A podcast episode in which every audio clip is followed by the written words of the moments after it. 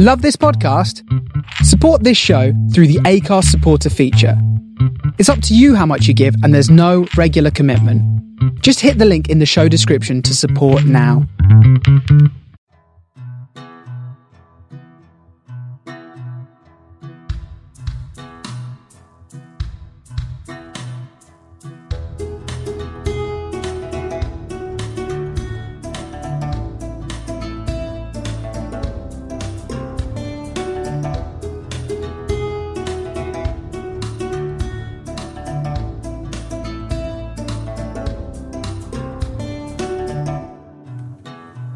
Kalen pulled his horse to a halt as soon as it started to get dark. He knew the two of them could both see just fine in the dark, but he'd rather not tempt fate with bandits. They had found themselves in the middle of a small copse of trees, the perfect place to retreat away from the path. It wouldn't offer them complete safety, of course, someone could always follow them, but he had found it a much better solution to just staying out in the middle of a clearing in plain view of anyone who came past. The fact Lynn looked so exhausted from the day's ride only added to his decision. He'd mentioned during the journey that he'd ridden a lot, but Kalen wondered if it was either exaggerated or he'd never really ridden for the express purpose of actually travelling before and not just for fun. He hadn't said anything, of course, but Kalen had seen the look of discomfort on his face and the way he'd failed to be able to sit still at all in his saddle towards the end of the day. If we dismount here, we'll bring these guys into the trees and set up camp, he said matter of factly. He had travelled with a fair few clients who thought they knew much better than he did. He never really pushed why they had hired him if they knew everything. At least it didn't seem to disagree or argue at all, as he leant forward and rolled off his horse to dismount. If Kalen had already been on the floor, he would have reached over to grab him as soon as he started stumbling. But to the elf's credit, he seemed to be able to keep himself semi upright by hanging onto his saddle. It, it, I'm alright, I'm okay, Lynn mumbled, and Kalen could suddenly see exactly why this guy had needed him as a bodyguard. He really was the most uncoordinated elf he'd ever met. Kalen dismounted a lot easier than Lynn did, jumping down from his horse despite his height and starting to lead them into the trees. It wouldn't be perfect, the woods weren't dense enough, but it would be much better than out in the open. The woods weren't anything like the ones he was used to growing up. Not that anything was like the Beleta forest, but these woods didn't even seem to be that active, either magical or normal animal activity. The trees were the ordinary dark green that covered most of the continent, and even in the remaining daylight, nothing appeared to be too strange. Kalen was, above all else, glad about that. He was perfectly comfortable being in woods like these on his own or with someone who wasn't capable of protecting himself. Being in the Beleta forest alone was just plain stupid.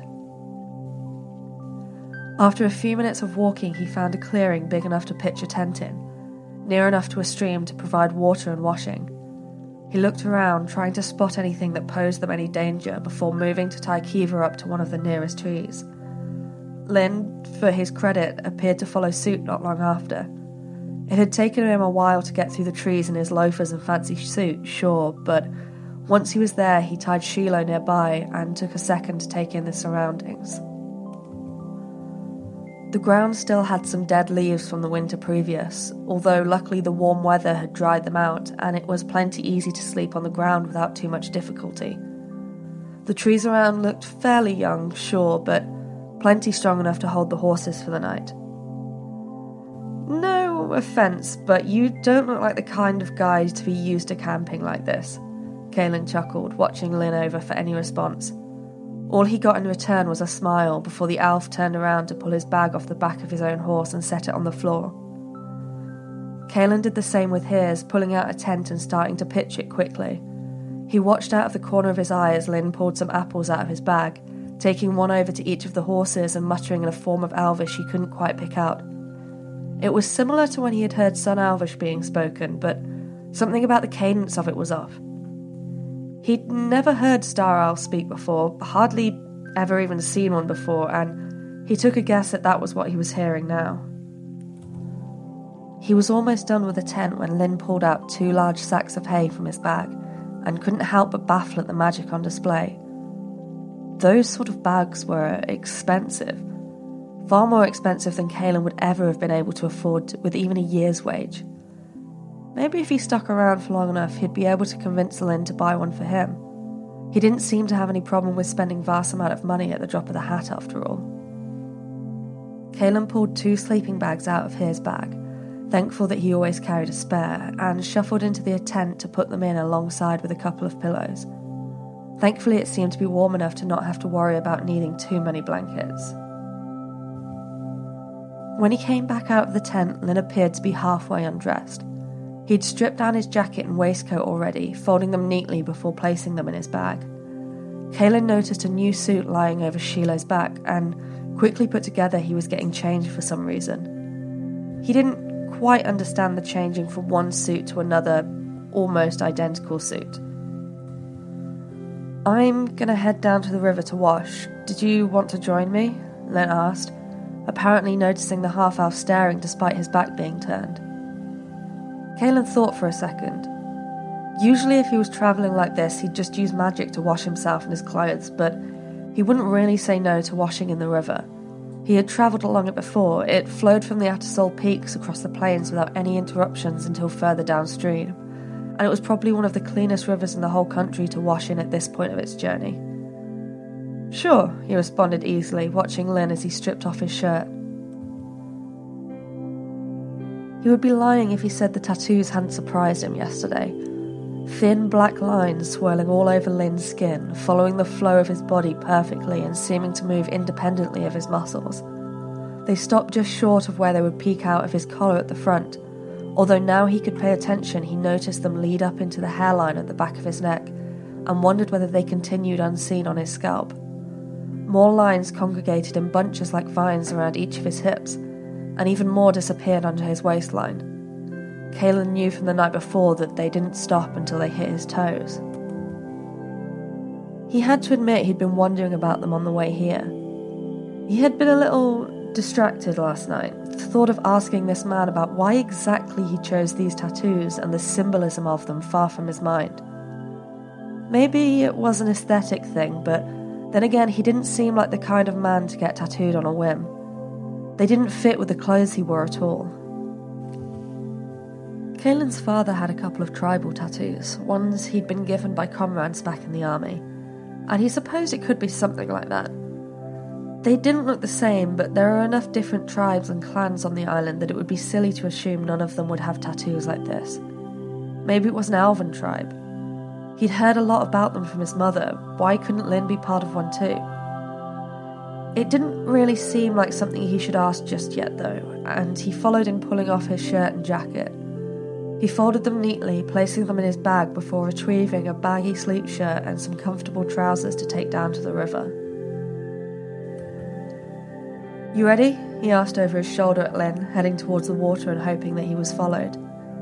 He heard him rather than watch him come up behind him, the almost crashing sound as Lynn struggled through the undergrowth. He couldn't help but smirk at it while the man couldn't see. Lynn obviously wasn't the type of person to spend much time, well, outside at all. Not surprising the amount of times that he'd seen him stumble on the flat ground even in the short time knowing him. It looked like the river here was a lot shallower than further downstream, but still deep enough to bathe in, and Kalen was glad for it. He lay his clean clothes on a dry rock next to the water before stripping down and stepping into the river. The water came up to his hips at the deepest point, and he took a moment to just enjoy the feel of it on his skin.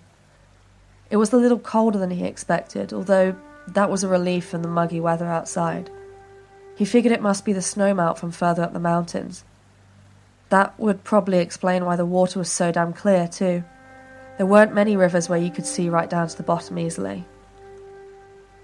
He turned around to see Lynn following his lead, slowly stripping down his shoes and the rest of his clothes, before appearing to pause and think for a moment. He looked across the river as if he was assessing the water before stepping in, and Kalen wondered if he'd ever washed outside like this before. Come on, it's fine. Kalen smiled, watching as Lynn looked at him for a second before coming closer to the middle of the river. He passed Kalen a small block, and the half elf looked up in confusion. It's soap, Lynn explained, and Kalen brought it up to his nose to smell it. It smelled of peppermint with an undertone of what he thought might be lavender. You can use it on your hair and on your body. It's got a faint magic in there, so it should work fine for both. One block is enough for one wash, Lynn carried on, and Kaelin dipped the soap into the water to wet it before gliding it over his skin. It felt amazing on his skin, much better than he was expecting from a quick wash in the middle of a forest. It smelt good too, the same scent that came from the block, but amplified much more than it should have been. After he'd finished with his body, he took what was left of the soap and worked it through its hair gently, scent filling his nose, and he wondered just how long it would cling to him. He looked back over at Lynn as he worked through his hair, watching him wash over himself slowly and methodically. It was then his eyes were drawn to a necklace, showing stark against his pale skin. Of course, he'd seen it the night before, but now he could take the time to look at it in more detail. There was a delicate golden chain, one he could only assume was real gold, knowing what he knew about Lynn. It wasn't long, keeping the necklace close to his skin, ending in a large setting which held a black gem. It was nothing like Kaelin had ever seen before. He called it a gem because that's what made sense in the context, but it looked more like a black hole of nothingness hanging in the middle of Lynn's chest. That's a nice necklace, he offered, before being completely surprised by the reaction. Lynn's ears pinned back for a second, and his eyes widened at the question before he returned to normal. Kaelin guessed he was hoping he didn't notice, and he probably wouldn't have done if he hadn't already been watching him so closely. Instead, Lynn brought his hand up to his necklace, tapping it slightly before smiling. Uh, thanks. It's a family heirloom. I'm very fond of it, he responded, looking up to Kaelin with a small smile. What stone is it? Kaelin asked, and Lynn's ears twitched again. Not enough to let him know where they were going to end up, but plenty enough to make him doubt whether the following words would be true or not. We're not quite sure. It came into my possession like this, and I've asked jewelers, but no one really knows. I think it might be smoky quartz, but it's a bit too dark and opaque. I don't really care if it's a fake gem, you know? It's more of a family thing than anyone else, he explained, running a thumb across the front of the gem gently. Yeah, I understand, Kaelin responded, quieting down to let Lynn finish washing in peace. He wasn't lying either, he really did understand the importance of sentimental value over monetary. It was never something he'd say out loud, but he was a little surprised and appreciative that it seemed to be something Lynn put importance on as well. The elf seemed like someone who cared for nothing but the amount of money in his pocket, but carrying around a fake gem just because it was something his family gave him? Maybe he was a decent enough guy after all. Lynn finally let go of his necklace, going back to washing himself as Kaelin simply stood in the water and enjoyed the feel. He couldn't help but watch with some kind of curiosity, intrigued by how methodically Lynn worked over his arms and torso, between dipping his hands into the water to wash his legs as well. It was always amusing to watch him try and wash his hair. Despite his height, the ends of it dipped into the water, but no matter how hard he tried and how much he bent down, he couldn't quite get the top of his hair in there as well. Do you want some help there, buddy? Kaelin chuckled, looking up to see Lynn looking at him pleadingly with twitching ears. You look like you could use some. It took him a few seconds to wade over before putting a slight amount of pressure on Lynn's shoulders to get him to kneel. He just about managed to keep his head above water, and Kaelin tipped his head backwards so he could look up at him and let his hair float freely in the water. It looked magnificent, flowing like flames in the slight current underneath. Kaelin couldn't help but run his hands through it gently, watching how Lynn's ears fluttered as he did. He wondered whether the elf knew it was even happening. Kaelin took his time lathering up the last of Lynn's soap in his hands before instructing him to sit up again. Lynn did, but Kaelin still had to pull his hair up from out of the water to lather it up with the soap. It was a hell of a job making sure each and every strand was properly coated and clean from the root to the tip. Gods, how do you do this on your own? Kaelin chuckled, massaging Lynn's scalp and being entranced by the way his ears fluttered around so fast they were almost blurring. I'm usually in a shower, Lynn replied with a laugh, and the difference between his tone and the way his ears fluttered was stark. It would have been a good lie if the ears hadn't given it away. He was clearly enjoying this a lot more than he let on. Kalen tipped his head back again, washing the soap out before helping him stand to his feet. Whatever was in the soap made his hair silky smooth, and Kalen ran his fingers through it, wondering just how expensive it had been. Do you want me to braid it for you? he asked, unable to keep running fingers through Lynn's hair. I can braid it all up and pin it to your head if you want. Lynn turned around to look at him, but his hair was still plenty long enough for Kalen to hold on to it. Um, yeah, I. I suppose it could help. It would stop it getting tangled in all the branches, he chuckled, leaning his head back into Kalen's hand. Come on then, Kalen replied, starting to wade out of the river. I'll do it while you cook me dinner.